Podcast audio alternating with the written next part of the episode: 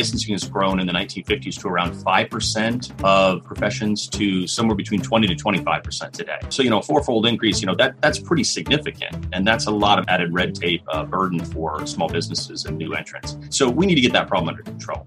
And the good news is, I think a lot of governors, legislators, local mayors are starting to understand this. And again, the COVID crisis now gives us a good experiment, a good A B test, if you will, to look at this and say, here's our chance to reform. Why do I need this license to, you know, braid somebody's hair or arrange flowers? How silly. Those can go. Other licenses obviously need to stay. We continue to need to license doctors and dentists and so on and so forth. But there's a lot of gray area in between where reform is possible. My name is Karen Czarnecki. I'm Vice President of Outreach for the Mercatus Center at George Mason University. Thank you for joining us today for our webinar to discuss policy solutions to assist with small business recovery. The COVID 19 pandemic has caused a significant economic downturn, and small businesses have been severely impacted. Mandatory shutdowns and social distancing forced many small businesses to close. Others were faced with decreased demand, new customer expectations, and operational challenges due to health and safety restrictions. Even as some states have begun to ease some restrictions, disrupted business operations complicate the economic recovery. How do policymakers help small businesses in the near future, and how do we help navigate this new normal? Joining me today are three experts who have studied issues affecting small business who will help us explore some of these very tough questions. Our first speaker today will be Patrick McLaughlin. He is a senior research fellow and director of policy analytics at the Mercatus Center at George Mason University. His research focuses primarily on regulations and the regulatory process. He recently published a policy brief titled Small Business Recovery After COVID 19. Our second speaker will be Elizabeth Milito, who is Senior Executive Counsel at the National Federation of Independent Business. She's responsible for managing litigation and amicus work for the NFIB. She also comments and writes regularly on small business cases before federal and state courts. She's covered a wide range of COVID related issues for NFIB members following the economic shutdown. And our third speaker will be Adam Thierer, who's a senior research fellow at the Mercatus Center at George Mason University. He specializes in innovation and entrepreneurship with a particular focus on the public policy concerns surrounding emerging technologies. His recent policy brief is Occupational Licensing Reform and the Right to Earn a Living, a Blueprint for Action. All right, Patrick, I'm going to throw the first question to you. Can you help us frame our discussion today by laying out why small businesses are being so disproportionately affected by these circumstances? Absolutely let's just think about how to evaluate small business performance in the economy, whether there's a pandemic and economic collapse going on or even simply during normal times. One thing you can do is just look across all industries, all sectors of the economy, and see how they're doing in a broad sense, either by comparing one industry or sector to another, or by aggregating them into groups and comparing different groups of industries. For example, you can compare the manufacturing sector to telecoms or businesses that provide services to those that sell durable or non durable goods. So, one obvious point when you think about the economy that way is that the current crisis has affected those businesses that provide services more than those that sell tangible goods. Think about businesses like restaurants or nail salons, hair salons, pet groomers, uh, guided tours. There's interaction between people, those are going to tend to be the same businesses where social distancing or stay at home orders are going to disproportionately affect them. That's an obvious point, but a, another point related to small businesses is that there tends to be more small businesses in percentage terms in those same industries, those industries that are hardest hit by social distancing and stay at home mandates. Again, just think about restaurants. So that's one reason why small businesses are disproportionately affected. They're simply disproportionately in the line of fire, so to speak, because they provide relatively more services. Second, you can look within each industry and ask how small businesses are doing compared to other businesses within the same industry.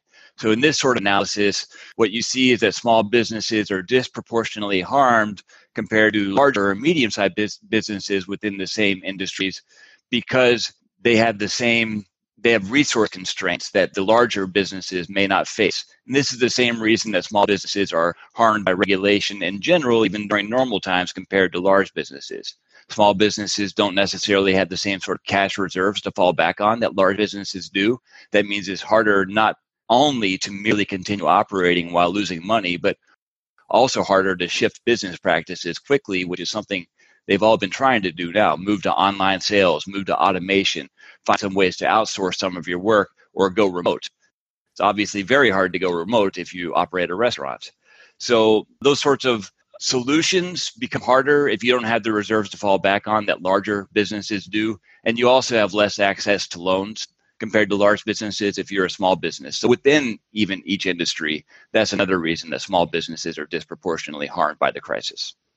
All right, let me ask you a follow up question then. Your research primarily focuses on regulations, and you recently published a state level approach to reducing the regulatory burden on small businesses to help them in this economy. Can you give us a brief overview of that plan?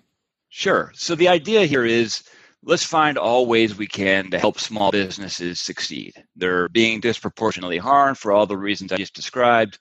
And one of the obstacles that is going to stand in the way of recovery for small businesses is regulations. This is true, of course, even in non crisis times, that small businesses and regulations are often a more negative relationship, let's say, than what large businesses might have with regulations. So the solution here is is actually it's very nice because this isn't something that requires uh, another set of of checks to be written and sent out to individuals or businesses. Instead, we can just look at what regulatory burdens are out there that face that focus on small businesses, and can we find a way to get them out of the way? Can we can we create exemptions for groups of small businesses from some set of regulations? Uh, the idea here is just focus on big swaths of regulations. One example at the federal level would be regulations that came out of Dodd Frank. Dodd Frank, the Dodd Frank Act was trying to create some sort of set of financial regulations that would stave off future financial crises, like we saw back in 2008. Well, Dodd Frank was primarily aimed at large banks. That was the target, but there was some collateral damage. There were smaller banks and smaller businesses that were probably inadvertently affected by that act of Congress and the regulations that came out of it. Can we go and look at that group of regulations and create exemptions for small businesses for that entire group? By taking an entire group and creating exemptions there, you make it pretty low cost for everyone to understand what happened. You don't have to be an expert to understand, oh, all the regulations from Dodd Frank now don't apply to me if I'm a small business. So that's the thinking here. Just find ways to exempt small businesses as a group from other groups of regulations. All right, great. Thank you, Patrick. Now, Beth, I'd like to turn to you. Your organization, NFIB, has been surveying your membership, asking small businesses what their biggest challenges are. Can you share with us what you've learned? Yes. Thank you so much for inviting me to participate today, too. So, the severity of the coronavirus outbreak and the regulatory measures that cities and states have taken to control and are continuing to take to control the outbreak are really having a devastating impact on small businesses. I mean, four months ago, the Dow was close to 30,000, employment rates were at historic highs, and coronavirus was still novel. Um, since then, COVID 19 has economically devastated our country and it hit hardest the small businesses that are both critical to our economy's growth and also, as Patrick pointed out, vulnerable to disasters. Furthermore, the policy responses have not always worked out as planned. Of the small businesses that have applied for a paycheck protection loan or an SBA economic injury disaster loan or both, 46%, according to NFIB's survey, anticipate needing additional financial support in some form over the next 12 months. And many small businesses are really finding it onerous to keep up with the constantly changing state and local guidelines while running their businesses. So, over the past few weeks, um, I've talked to several restaurant owners that are deciding no matter what their officials say, it's just not safe or feasible to keep going. Um, I've spoken with restaurant owners who've decided just to permanently close or at least stay closed while the virus is active because operating on a reduced capacity you know after studying the restaurants layouts the interior lay, layout with required social distancing it's just not feasible. They can't ensure the safety of their customers. They can't ensure the safety of their employees most importantly their employees and the costs just make it not worthwhile to stay open Yelp has estimated that 66,000 small businesses will never reopen. And I saw a more recent academic survey that estimated that about 110,000 small businesses have already shut down permanently. So, small businesses make up half the US economy. They account for nearly half the jobs, and they've been hardest hit, I would argue, during this unprecedented pandemic. The challenges they face are not of their own making, and they're doing everything they can to keep their employees safe, reopen their businesses, and support their communities. Um, but relief efforts so far, I think, have fallen short. They've allowed many to remain afloat, but there's still more work to be done. Um, NFIB represents about 300,000 small and independent businesses across the country, and our members are in every industry. And we recently issued phase four legislative recommendations for Congress and we think these reflect our members' biggest concerns and will help provide the support and the protection they need um, to keep going. Our top priority right now includes securing near term and longer term financial assistance because, as I said, 46% of our membership has already indicated there is going to be a need for additional financial support. So we are, you know, asking for that as our first priority. In addition, we are asking that Congress take steps to create strong liability protections that will enable small businesses to reopen safely and smartly without fear of devastating lawsuits. So, one thing is clear, I'll just say in my opening remarks here as I close up, is the coronavirus has been the great equalizer for small businesses, whether it's a winery in Oregon, a theater in San Diego, a coffee shop in Boston, a restaurant in Michigan, a summer camp in Virginia, or a hotel in Michigan. Um, I've just spoken with all those recently. Coronavirus has been devastating. So the outbreak has left few, if any, small businesses unscathed, unfortunately. Let me ask you a follow up question then on the liability issues. Do you have a statement of principles with regard to what small businesses are looking for in that regard? Yes, we sure do, Karen. And as you indicated too, we've been surveying our membership every week initially, and now it's gone to an every other week. And 70% of our members have expressed concern about liability, whether it's employees or customers. And as I said too, small business owners with whom I work with and talk with every day want to ensure that their employees are safe. That is absolutely paramount. And also their customers because this is about the safety of their communities at large. But they are very concerned about increases in liability when reopening. So we are urging congress to adopt nfib's liability protection principles. And i'll just real briefly run through. So a recommendation that congress specifically provide that employer liability for physical injury due to COVID 19 is adjudicated under the state workers' comp law to the extent such liability exists there. Two, business protections against liability to customers and other third parties, unless those customers or parties can prove that the business knowingly failed to develop and implement a reasonable plan for reducing the risk of exposure to COVID 19 and that that failure caused injury. Um, three, that permitted lawsuits are limited to persons who experience a serious physical injury due to COVID 19, resulting in hospitalization. And finally, for fines imposed on unscrupulous trial attorneys who are bringing who bring or are bringing any frivolous COVID 19 related lawsuits. So we think those are important principles there. I mean, again, small businesses have just been devastated by the shutdown. They're beginning to reopen, but even one frivolous lawsuit could force a small business to close its doors for good and leaving the employees without jobs. So we do not want to see that happen. That's very understandable. Okay, Adam, I'm going to go to you. Your expertise is in innovation and entrepreneurship, and which is really the foundation of small business. And you just wrote a book on evasive entrepreneurs. Can you tell us what the current state of innovation and entrepreneurship is in America? And is it all bad news?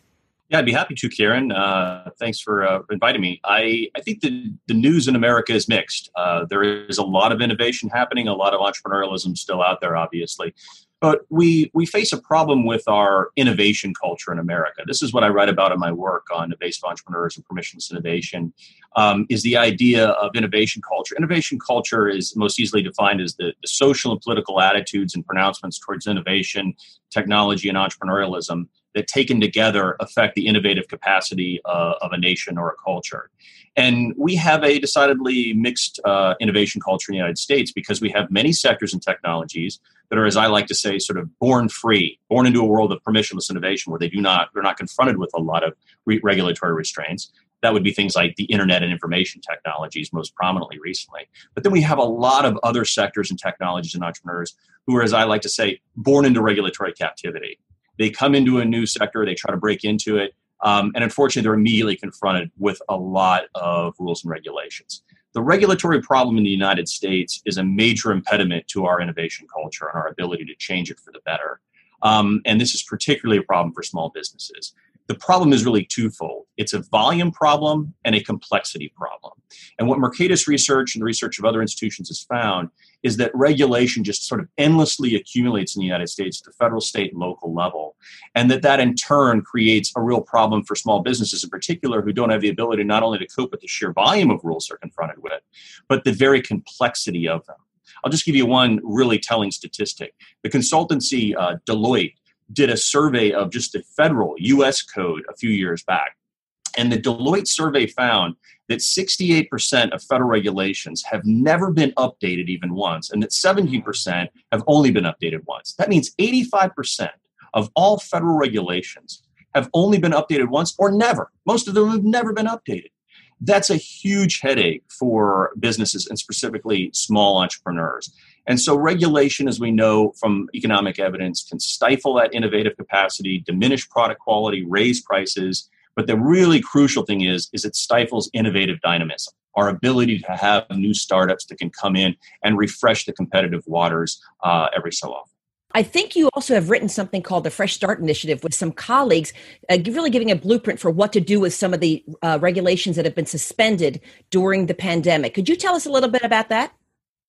I'd be happy to. Uh, Patrick and I, uh, along with our colleague Matt Mitchell, uh, were taking a look at what was happening in the in the in the COVID lockdown uh, period, and we started noticing how many federal, state, and local agencies uh, were starting to pause, sunset, or shed rules and regulations during this crisis. And we thought, well, that's really interesting because you would think that if these rules are really supposed to serve public health and welfare, now would be the most important time of all to be enforcing them. And yet, governments left and right and in between were all shedding these rules or at least uh, suspending them briefly.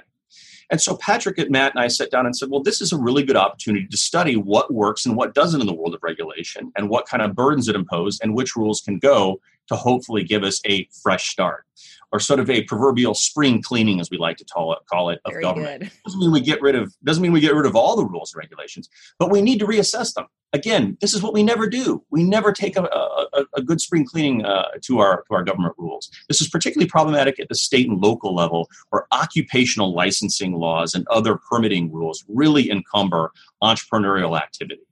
And so, what Patrick and Matt and I have proposed is the idea of the so called Fresh Start Initiative, that would have an expert body, and again, it could be federal, state, local in character, so expert bodies plural, basically just survey and do an inventory of everything that was paused or suspended in the wake of the, the COVID lockdowns, evaluate those rules sort of before and after. We've got a nice A B test now, and say, like, well, what was the result?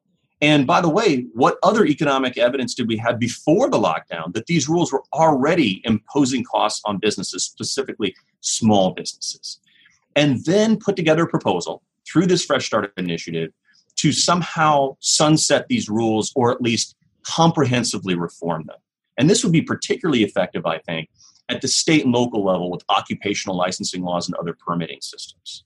We've had proposals out there in the past to have occupational boards reevaluated and maybe sunset. Recently, in some states like Florida, we've seen comprehensive occupational licensing reform finally taking effect. The COVID crisis is a crisis, but it's also a good opportunity for us to reassess the wisdom of certain government policies or programs and to consider which of those are imposing an unnecessary burden on small business and entrepreneurialism. All right, great. Uh, we already have two questions that have come in, and I'm going to start with the first one. Are there any industries that will allow you to work outside besides food delivery services that are thriving despite this pandemic? Beth, I think that's for you.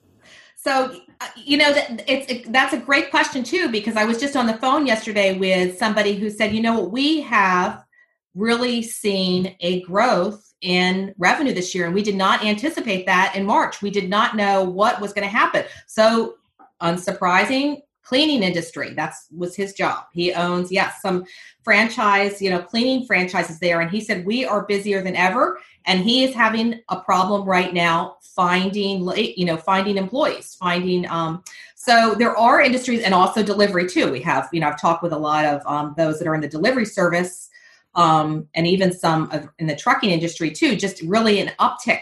But it's been very unpredictable there. So there are also businesses that have successfully pivoted somewhat and moved to more online, you know, as Patrick dis- discussed. Um, and some have done that more successfully than others um, in the retail area there. So there are some industries that have really seen success and have really made lemonade out of lemons there. Um, in some cases, it's been unsurprising, but I think more more so we've seen you know devastation with businesses and those that are just really hurting, limping, and not sure. In some industries, again, the restaurant, travel, tourism, anything related to schools, education, daycares, there, it's just they are hurting, and there is just not an end in sight. They still still are not seeing the light at the end of the tunnel. This is a long question, but it's a good one. To the offers of SBA loans, PPP fiasco aside, as a way of catching up on rent, I have no desire to acquire more debt just to satisfy the landlord of my closed, open June 21 business, who at the end of this will likely still have his multiple buildings, which, due to personal guarantee, I could be bankrupt. Where is the big inclusive plan to help us as a group of two businesses, landlord and tenant, who are in a symbiotic uh, relationship? Beth? Yes. So this is why I, you know, I, I, said at the outset in my opening remarks there that financial assistance is our top priority for business owners like you. So like, or like this participant listener there too. I mean, we're hearing this now. I said, you know, we 46% indicated a need for additional financial support. Um, I anticipate that, you know, as we see more states restrict or pause the reopening, that 46 percent may go up there. So this is our big push with Congress is additional financial support like that participant out there because I understand you do not want to be saddled with a loan. I get that there. And that's why the PPP program was so enticing and why we are asking for additional financial support. All right, great. I think this one's for Patrick. Are there examples of governments that have successfully implemented regulatory reforms out there that local and state policymakers can emulate? So, who should they look to? Who should they talk to? There are several very good examples. The first one that comes to mind is the one that really pioneered a regulatory reform model that other uh, states and provinces have been following. It's the province of British Columbia in Canada. They started way back in 2001 after they experienced a multi year economic, uh, almost recession, but certainly lack of robust growth. And so they tried to figure out how can we get out of this uh, this long period of, of lack of growth? And what they came up with, uh, a new government was elected on promise of cutting regulations by one third. The government got into office and said, "All right, what does that mean to cut regulations by one third?" So they came up with a plan. Let's let's figure out how to measure how much regulation we have, and then track progress in getting rid of it. So that was one of the first big key items to take away here if you wanted to follow a model for successful regulatory reform, for cutting back on regulation, the first thing you need to do is measure how much regulation there is. And then to cut back on it, what they did was just set their own regulators to the task. Every state and many local jurisdictions have plenty of employees whose job it is to be a regulator. If regulators view their jobs as not just I write new rules, but I also manage the portfolio of rules that already exist, you now have an army at your disposal for regulatory reform. So the British Columbia government gave those regulators the incentive to cut back on old rules that weren't doing any good, that were maybe harmful, or that were just plain obsolete.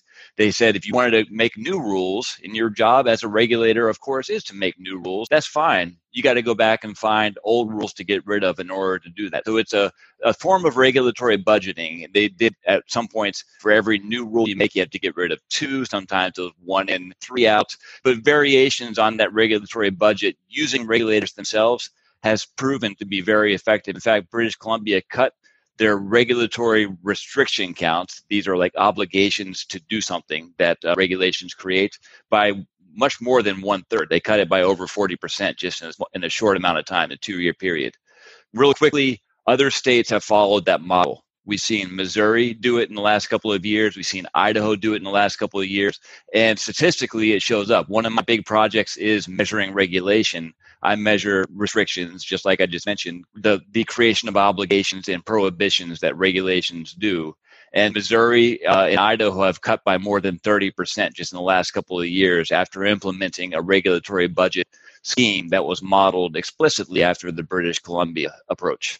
All right, we've got a lot of questions coming in. And Adam, I want to throw this one to you. I hear a lot about new technology platforms that have allowed small businesses to thrive and innovate. Are there some useful examples of how that has occurred during the pandemic? Well, clearly, there's a lot of great platforms out there that allow small businesses to, to find a new way to reach uh, new audiences. I mean, you think of things like Etsy and eBay that have existed for a while now that allow people to connect with customers in all new ways. Um, and again, we're lucky because those digital platforms are sort of in this, what I call that born free camp, and enjoy mostly a permissionless innovation environment where you don't have to get a license to operate. You don't have to have a special permission slip to utilize those. Um, the problem is, is at some point you're still going to be confronted with a lot of existing regulations uh, at the state and local level that probably will encumber these things. As we find out when digital platforms and services in the ride sharing world or the sharing economy um, are immediately confronted uh, by state and local permitting systems. This is why it's really important that we understand that it's not enough to have these wonderful new permissionless innovation oriented digital platforms. We have to have successful legislative reforms in order to unleash more entrepreneurialism, especially at the state and local level. As Patrick noted, we've got some really good models out there. There's model legislation for how to do this if uh, state and local lawmakers are on the uh, on the call and interested. Um, the Idaho experience, uh, as Patrick suggested, is particularly instructive. At one point, Idaho decided to sunset their entire regulatory code. And then more recently, they've taken us up on our offer to have a spring cleaning with a sort of called Fresh Start initiative just at the Idaho level of things that they've paused. So reform is possible, and we can drill down and we can do reforms for occupational licensing in particular if we want to do that.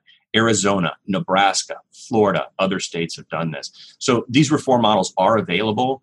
Um, there's a lot of different flowers blooming out there, and so we need to take advantage of these things uh, during this moment. And if you are looking for any of those contacts that we've been working with, whether it's been Patrick or Adam, uh, just shoot us an email uh, and we will uh, put you in contact with those individuals. Question from the Vice Mayor and Councilwoman for the town of Christiansburg, Virginia, which is near Virginia Tech, where my oldest daughter went. And it says, I represent a community of 25,000 and I'm thinking of ideas on how to help our entire business community fairly across the board. We've offered a larger discount for lodging and meals, tax payments, but that's minor. I'd like to do more. Any suggestions? Beth, that's for you that's I'm, I'm so happy to hear that. That is great that this you know we've got an elected official looking to ways to make it easier for small business there. And i would just pick up on the, the reducing the regulatory burden. Um, i mean i mentioned at the outset too the conflicting state and local safety and health guidelines to the extent that those can be minimized or eliminated at all. I mean, business owners who I talk with are doing all they can to keep up with the OSHA and the CDC provisions there. So this councilwoman is in Virginia, I think you said. So unfortunately, yes. Virginia, yes the Department of yeah, the Department of Labor and Industry just instituted standards there, which are going to be very, very problematic for small businesses in Virginia there. So I think to the extent that the you know the municipalities can hold off on doing anything like that, business owners are trying to keep up with the CDC and OSHA guidelines there, and then any kind of unrestricted grants or assistance that can be provided small business owners, I think would be very helpful at this time. In addition to minimizing any additional regulatory burden or eliminating it any at all would also be helpful too. I mean, even things like not charging for shopping meters. I talked with a small retailer like that. And she said, you know, why can my my city has not done that yet? Why on earth can they not do that to make it as easy as possible to do the curbside pickup? Just things like that. You know, in the shoes of a small business owner, thinking through. But really, I'm so happy to hear that. All right, we've got a question on occupational licensing. When it comes to occupational licensing and regulation, have you heard any policymakers beginning to have the conversation around, around whether or not it makes sense to allow some of the temporary licensing restrictions that have been lifted in response to COVID permanent? I think, Adam, you started to reference this earlier.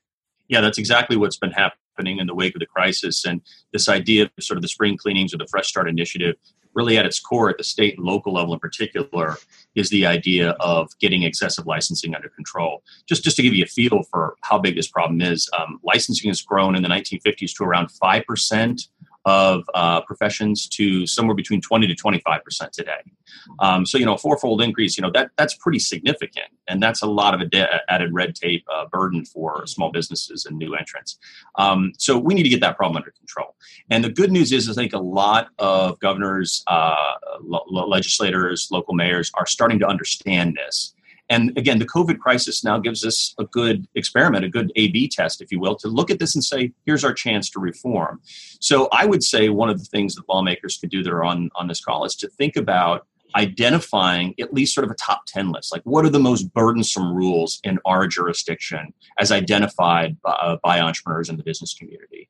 And what can we do to reform or address those rules or maybe just sunset them the way they did in florida? They just said look look why do i need this license to you know braid somebody's hair or arrange flowers? How silly. Um, those can go other licenses obviously need to stay. We continue to need to license doctors and dentists and so on and so forth. But there's a lot of gray area in between where reform is possible and a lot of good vehicles to do so. Um, Arizona went so far as to pass something known as a uh, Right to Earn a Living Act that actually gave uh, businesses or individuals the ability to bring suit in court uh, if they think a specific regulatory scheme or decision unnecessarily infringed upon their ability to earn a living uh, within a legal permissible line of work. And that's a wonderful idea. We need to turn the tables. We need to turn, turn the presumption so that innovation and entrepreneurialism is not guilty until proven innocent, that it's innocent until proven guilty. They should get the green light of permissionless innovation more generally. And that's what we need these reforms for right now. Okay, Adam, just a point of clarification. You've mentioned A B test twice. I know what that is, but I'm not sure everybody else does. Can you briefly tell us what A B test means? Yeah, sure. Well, we had an experience before COVID where all of these rules and regulations were in effect. And then we had an experience post COVID where policymakers themselves started shedding these rules or at least suspending them temporarily. That is an important moment. Um, we have uh, we've seen evidence that there's something like 700 plus rules at the federal level that have been suspended, many, many more at state and local.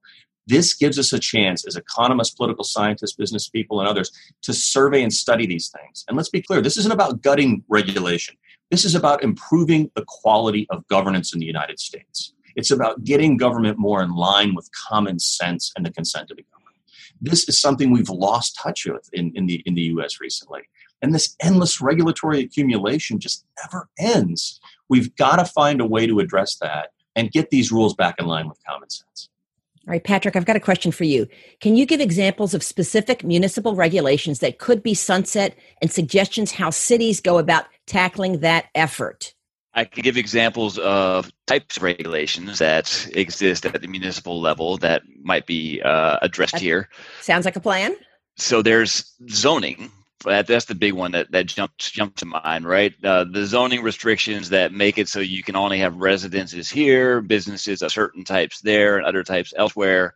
That really, uh, even in normal times, that can be problematic, especially on things like housing prices. But it also is especially problematic when you have to be nimble if you're a business and try to pivot, as Beth mentioned earlier, to some other sort of business model. But maybe you can't if that sort of business model can't be implemented in the zone that you're located in. Another uh, thing that I think municipalities could look at is where are there requirements for in-person inspections of any sort, whether that's safety or like food safety, for example. Uh, that that may often be state or federal, but even in those cases, I think the example makes sense. Can you turn those in-person inspections or visits or interactions into something that's virtual? Can you just have this the business owner walk around with an iphone have facetime on and show whatever inspector the inspector needs to see is in your business? Turning those sorts of inspections into virtual inspections i think would uh, obviously help with social distancing but it also lowers costs tremendously because now you don't have to shut down your business while this inspector comes in and looks around shutting down your business presents tremendous opportunity cost to those business business owners. So that's another, uh, I think, specific example. Where can inspe- where can inspections or other in person interactions be turned virtual or electronic? Here's an, another good question. Are there any distinct impediments, issues that have impacted women and minority owned businesses during this year that have been impacted by COVID 19? And what can be done to help these businesses? Beth, we're going to go to you on that. And I would say when it comes to uh, the rollout of the the Paycheck Protection Program, we heard from some business owners there and some minority owners there that had problems finding a lender because this the PPP program. I hate to throw an acronym out there was facilitated through private lenders through by private banks there. So we did hear from you know some business owners, women minority that had difficulty because they didn't have established relationships with the bigger banks that sort of got in on that first tranche of money there. An easier time getting that first tranche because they didn't have relationships. They may have worked with a very small bank community lender there. So that is one area with the financial support that was that was very challenging for some in that demographic. Well, just as a follow up, perhaps something can be done. And the Wall Street Journal had a, uh, an article earlier in the week basically saying uh, they're trying to decide what to do with leftover funds from the $670 billion uh, paycheck protection program, which is more than 100 billion remaining. So perhaps they could focus on some of the uh, minority and small business owners. That's that's a great idea. In addition to some industries too that were particularly hard hit there, I think that would be fantastic to connect a couple of questions. So, minority uh, and and female business owners and occupational licensing. There's a connection there. So, I, I many years ago wrote a review of the literature on occupational licensing and wanted to look at things like how does it affect consumer prices, how does it affect safety. And one thing that jumped out in that review is occupational licensing does disproportionately affect minority owned businesses and women owned businesses. So if you, if anyone wants to dig into that, you can you can reach out to me. I've got a whole paper that a nice table laid laid out there. Point is, occupational licensing is part of the problem uh, faced by minority and women-owned businesses. And this isn't a COVID specific example, except so much as we're thinking about ways to get regulations or other uh, other obstacles to small business success out of the way. And this would be one that very specifically targets the success of minorities and uh, women owned businesses. All right, we've got four more questions in the queue here, and let's try to get through them. Uh, any suggestions on business license fees? Beth, that's for you. Yeah, and that's a great question. Just talked to a business owner who was trying to sort of pivot or rechange her business. Um, small cafe wanted to move outside, which is now permitted.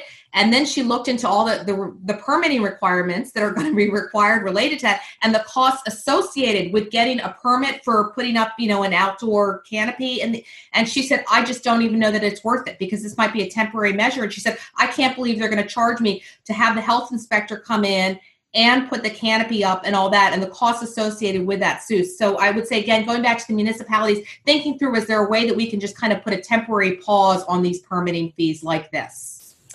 Okay, the pandemic at its heart is a healthcare challenge resulting in an economic challenge. What are some of the issues not covered already that make it a challenge for small business owners when it comes to providing healthcare to their employees going forward? Who would like this one? It's a very broad question. Beth, go ahead. Yeah, I can. I'm happy to start. Just jump in too. So, I mean, the pandemic's been hard enough on small businesses, and it was already, you know, we already saw that there was declining roll enrollment in the small group market for small business owners. I mean, the cost and availability of health insurance has on NFIB's problems and priorities has been number one for I can't even remember as long as I've been at NFIB there. And so, I think that this pandemic overall is going to this you know again the small group market is was in distress i would argue and it's likely going to get worse due to the pandemic. And i think it's something that you know the government officials need to turn their attention to. At the national level what countries are doing a better job than the us at balancing needed regulation versus business and entrepreneurship? I've read that nordic countries are a good model of low business regulations combined with a more robust social safety net. Patrick or adam that's for you. Yeah i think that's correct. Uh, we have some preliminary data from Denmark, for example, comparing how much regulation there is in Denmark to the U.S. And uh, the numbers, while we haven't put them out there yet, and so I'm not going to get specific, there is looking pretty good for Denmark compared to the U.S. in terms of how many restrictions, regulatory restrictions, there are overall, and how many there are per person or per capita. Uh, and so the we think that the model that's being embraced over there for regulations is simply one that involves some sort of cleanup process. And that's one we don't have here. This goes back to what Adam was saying earlier. We have a tendency for regulatory accumulation in the US. If you look back over time, we had about 400,000 regulatory restrictions on the books in 1970 at the federal level in the US. This is ignoring state and local stuff. And now we're at well over 1 million. This is despite President Trump's attempt to cut back, right? We're still at well over 1 million. In fact, the needle has barely budged uh, during the first few years of Trump's presidency. So the the issue is an issue of process. It's the way that regulations are uh, constantly created. The regulators themselves view their jobs as making more regulations and not as looking back at old ones and seeing if we can clean them up. That's the U.S. model. Uh, Scandinavian models, I think, embraces more of the cleanup side of things, and you can see the results in the data. With regard to your comments earlier about British Columbia, I know that the regulators there don't see themselves as regulators. They see themselves as the manager of the regulatory programs or the managers of the process. And that change in viewpoint has been very instrumental in what they've done to decrease uh, their regulations by 40%, at least in the first go round. All right, let's see. We've got a question here. Micro businesses have been mostly left out of the federal response PPP program, being that most of them don't have solid commercial banking relationships so much so that Kiva has stepped up and to provide capital to these businesses. Does the federal government need to use a better, and I would say more surgical approach to reach these micro businesses that end up making up the majority of vibrant downtowns? I don't know. Who would like that one? Beth?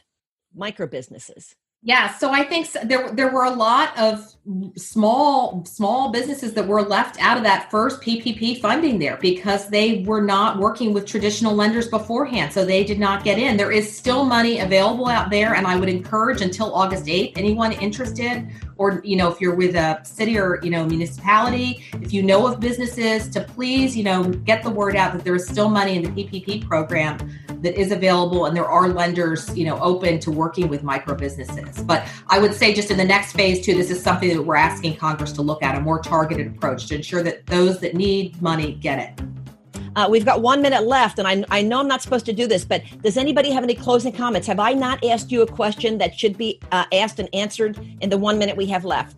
Adam, I'm going to go with you. We've solved all the world's problems here, Karen. It was job well done. All right. Well, then I want to thank all of you for joining us for the webinar and thank you, uh, the viewers who have tuned in today. And I hope you have a great rest of the day. Thank you for joining us.